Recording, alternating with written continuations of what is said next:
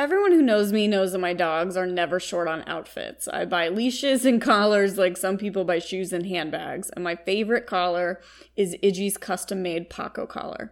Paco collars are 100% handmade from scratch by an amazing staff of artists, and the quality really is unparalleled.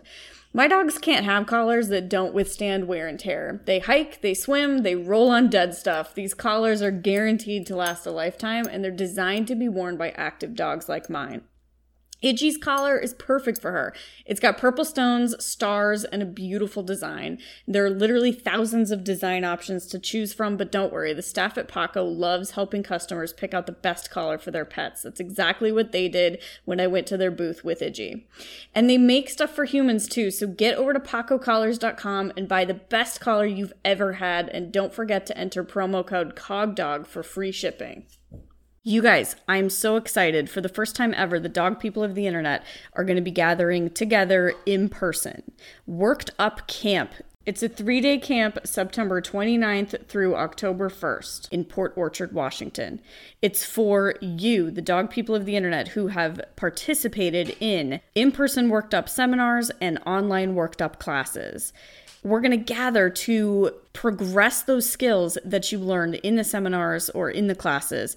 We're going to do arousal layering games. We're going to take those to the next level. We're going to focus on those clean training practices that you have learned are so important we're going to get you in and out of the ring. So, how do you actually apply these worked up skills to a competition like setting? And what do you do in competition when things go wrong and you can't do a cookie scatter? It's going to be all of that and so much more. And the best part is going to be this amazing community of people who I have seen come together online to support each other as you work with your worked up dogs and support and love your worked up dogs. I can't wait and I hope you're excited too. So join the Facebook event page. Just search for Worked Up Camp on Facebook to find the event and then click interested or going and then you'll get all of the updates about it as we continue to produce those updates. And of course, at any time, if you've got questions about anything, shoot me an email, cognitivecanine at gmail.com.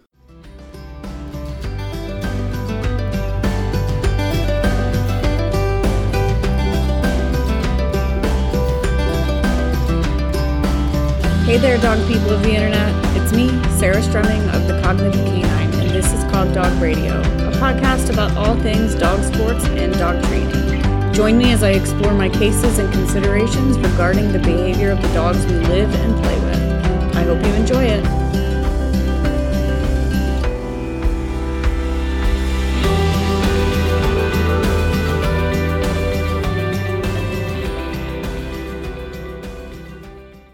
All right, today we're going to be talking about recalls. Um, I have mentioned recalls multiple times because I talk about decompression walks all the time, which of course are best done off leash. And so the topic of recall training comes up um, pretty often. And, and of course, recall training is where we train our dogs to do uh, just that. We train them to run back to us on cue. So when we call to them, they come running back to us. Um, under any circumstance. And this training is really important for our dog's safety. It's also important for our convenience. It's not actually fun to have a dog that doesn't come when you call them. Um, having said that, I do think that because recalls are so reinforcing to humans, uh, humans tend to abuse them. So as soon as they know that they've got the power to make the dog return to them, they, I think, tend to abuse that power. So let's talk a little bit about how I like to train them and then a couple of my rules for recalls. Um, I like to actually go ahead and just start from a classical conditioning standpoint, meaning I'm just trying to make an association for the dog. So I will call out their recall cue and then I'll give them something really fantastic. Um, and I do mean really fantastic. It's got to be something that they want. Um, and here whatever recall cue you want to use is fine with me. I am not one of these people that thinks you can't use your dog's name or specific other words. I don't really care. I actually use my dog's names said with a very specific inflection. And um I am also not averse to saying their names multiple times um or cueing multiple times. And the reason that that can be really helpful is so that the animal can, you know, continue to hear the cue as they continue to run towards you. Um, and so then, you know, if they lose sight of you or if they get interested in something else, they're still hearing the cues. They're still running towards you. So I like to just start with uh, making an association for the dog. So I say your name in this really specific tone, and then I produce really good things for dogs. Very quickly, this starts to produce the behavior of quickly turning towards the person and running towards the person. So, through classical conditioning, we've produced an operant behavior, which is run towards the person. And then once that is pretty consistent, um, I start to treat it more like an operant behavior. So, I don't actually um, reinforce non contingently anymore. So that means that, you know, before I would say the word and I would make sure the animal got the reinforcer period. So I'd say, you know, Felix in that really specific tone. And then no matter what he chose to do after I said it, I'd throw salmon at him or I would, you know, throw the cheese or I would, you know, produce the ball or whatever it was. It didn't matter what he did. And then once I see that operant behavior starting to be really consistent, then I'm going to only reinforce if I do actually see that behavior. And then I'm going to just layer in these what I call choice points. So I'm just going to give the dog um, an opportunity to get a big fat reinforcer for choosing to give me that operant response in gradually difficult scenarios. So it might start out with just the dog happens to be, you know, maybe on the couch in one end of the room and I call him. It might be that he's in the other end of the house and I call him. Then it might be that, you know, somebody just pulled in the driveway and I call him to the other end of the house. Or then it might be that brothers and sisters are running out the front door and I call him. Um, or the back door, hopefully the back door, and I call him. And so I'm just adding in these little choice points. And what's important to me is that if he chooses quote unquote wrong or he chooses not to recall, then I'm going to be able to control whether or not he gains access to a reinforcer. So these choice points are set up for, you know, deliberately by me to be sure that he won't actually gain access to the re- to the other reinforcer, which is chasing the other dogs or seeing who just pulled in the driveway or, you know, maybe even staying on that comfy bed. Um, if he chooses not to comply and that he will get a big payoff if he does choose to. The key here is to make sure that it's an easy, easy choice in the beginning. Uh, very easy choice.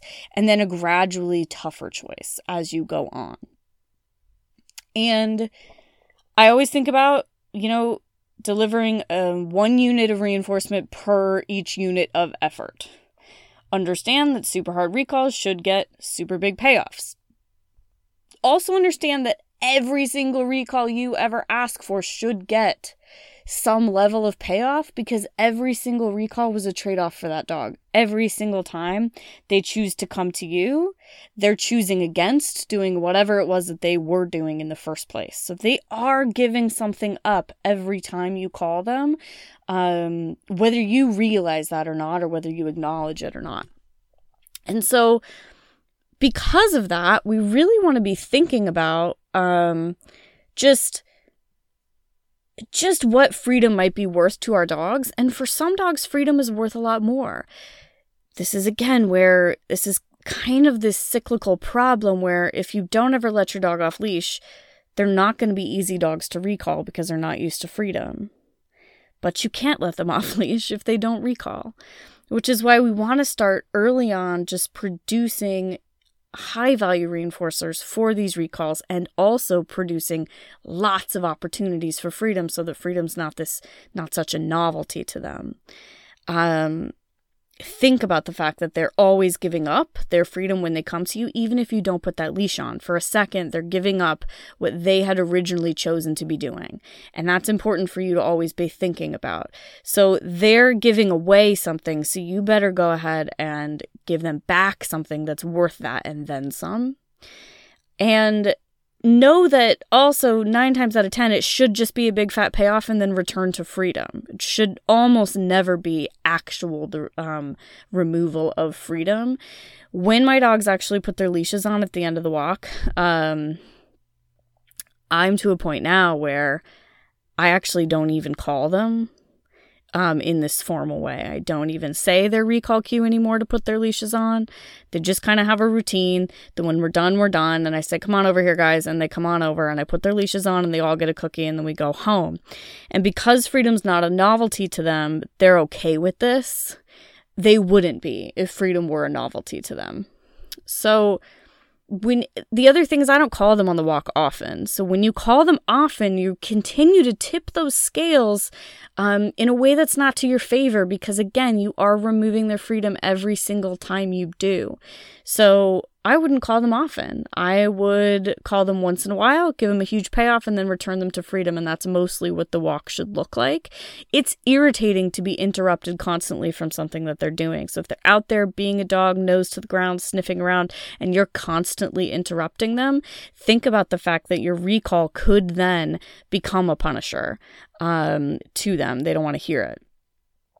So, Another thing that people talk about is this concept of emergency versus everyday recall, and I don't personally make a distinction. What I do make a distinction in is that um, what people call an emergency recall, which is is really what I'm talking about, which is this big fat payoff every single time.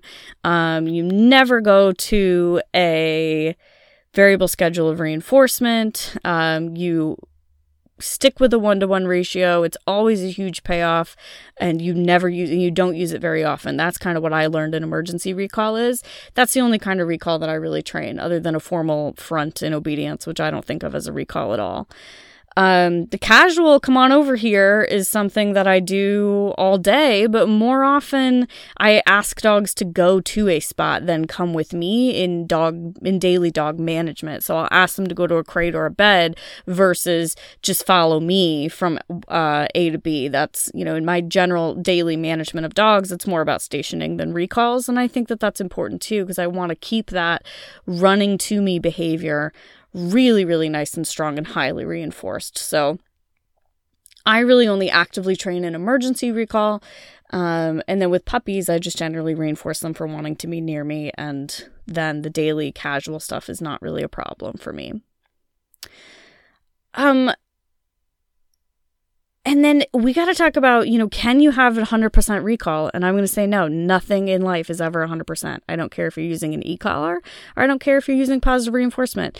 You can get close, but nothing's 100%. These are living, breathing creatures. And in fact, even if they were robots, I would say still not 100% because you could still have a malfunction in a robot. So um, I don't think anything's 100%. I don't kid myself that it's 100%. What I do is I just stack the deck in my favor. I, I put a lot of money in that reinforcement bank. And this comes to, you know, the biggest criticism of a positive reinforcement trained recall is that, you know, a hot dog is never going to be better than a deer to my dog. A hot dog is never going to be better than a squirrel. And the answer is I get that. I completely know that. And I completely agree that a food reinforcer is not going to be better than a prey item that's, you know, rapidly retreating. That's um, unreal. But you know what's not unreal is a strong history of reinforcement. So it is actually the history of reinforcement. It's every single huge reinforcement you've given for the recall, fighting against that running deer or that running squirrel when you call the dog that's actually what's going on. It's a strong history of reinforcement there. And that's why I've been able to, I've actually surprised myself with what I've been able to call my dogs out of. Um, because there are very few choice points that I can set up that actually do involve other animals that I have a lot of control over. I will when I can. So, like, let's say there's a fence um, situation and there are horses on the other side. I'll go ahead and make that a choice point for my dogs. Um, or maybe, you know, playing with another dog. I'll have them playing with another dog that's highly trained, and that's a nice choice point. That's something I like to do for my puppies. You know, they're playing with my adults. Uh, you know, when Felix was playing with Idgie as a young puppy, I would call him. If he chose not to come to me, I would just down Idgie just ask her to lie down for a second. So she would just take that play away from him. Then he'd make a smarter choice. I'd give him a big payoff, send him back to play. And doing that enough, honestly, doing it twice. And then he said, Oh, when mom calls, she's got something really good for me. I'm just going to stop playing for a second, but then I get to go right back to play. So, those kind of ways that I can involve other animals, I do, but we, you know, I can't really control deer or squirrels. Um, don't kid myself that I I think a lot of trainers kid themselves that they think they can control their dog's access to those kinds of things. If the dog is on a long line, they know that there's less choice involved. Um, and to me, it doesn't, it does not carry, has this, have the same kind of carryover as a true choice. So when I, I surprise myself when I'm able to call my dogs off of wildlife like that, but I generally can. Um, and the reason, again, that I can is a strong history of reinforcement. It doesn't have anything to do with my food in my pocket being better than a deer because my food is never going to be better than that. Um, I mean, it probably is to Idgie because she's pretty into food and not super into chasing wild animals. Um, but it's it's about a history of reinforcement. When I used to teach uh, these group recall classes, when I used to teach pet dog training classes, um, I got to tell you, my most successful students were my students who had quote unquote untrainable recall breeds. Because there's these, you know, there's these kind of wives' tales about what breeds you can never have off leash. And, you know, sight hounds come to the top of the list. And one of my most successful students in my recall classes, the first dog she took through my classes was a dachshund. And he learned a stellar, killer, amazing recall, one of the best recalls I've seen. Um, and he was very a very strong hunting uh, type. I mean, he came from a long line of field champions, and it wasn't that he wasn't houndy. He wanted to get prey, and he had a great recall. And then she brought a, a whippet through my program, and her whippet did wonderful as well. Um, her whippet's got a great recall, and I had another student with a Rhodesian Ridgeback, and you know they always did better than the people in the class that had the Goldens and the Border Collies. And the reason that they did was because the Goldens and the Border Collies had a more kind of natural inclination to just come when they were called. It was more, it was easier to just kind of say, hey, get over here. And they would go, oh, okay. Um, and so those people were less motivated to train. Uh, which is where if you do have a dog that's got kind of a natural recall or a natural inclination to stay near you, I would say work that, you know, work as hard as those other people, and you're going to have a recall that blows everybody's mind. Um, so it was always my students with non traditional breeds who worked their butts off in these recall classes, and they always did the best. They always had the best results. And I continue to tell that story. I continue to tell everybody that it's about how hard you train.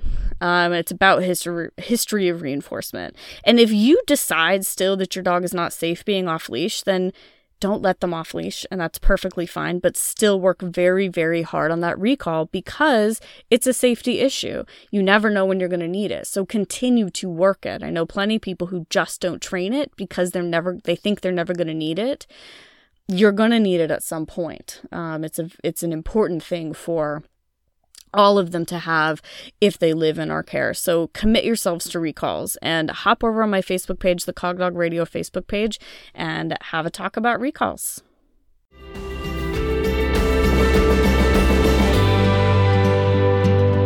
Thanks for listening to Cogdog Radio. If you have questions or suggestions, shoot them over to cogdogradio at gmail.com. Be sure to subscribe on iTunes, SoundCloud, or wherever you get your podcasts. Don't forget to like the Cogdog Radio Facebook page, and until next time, happy training!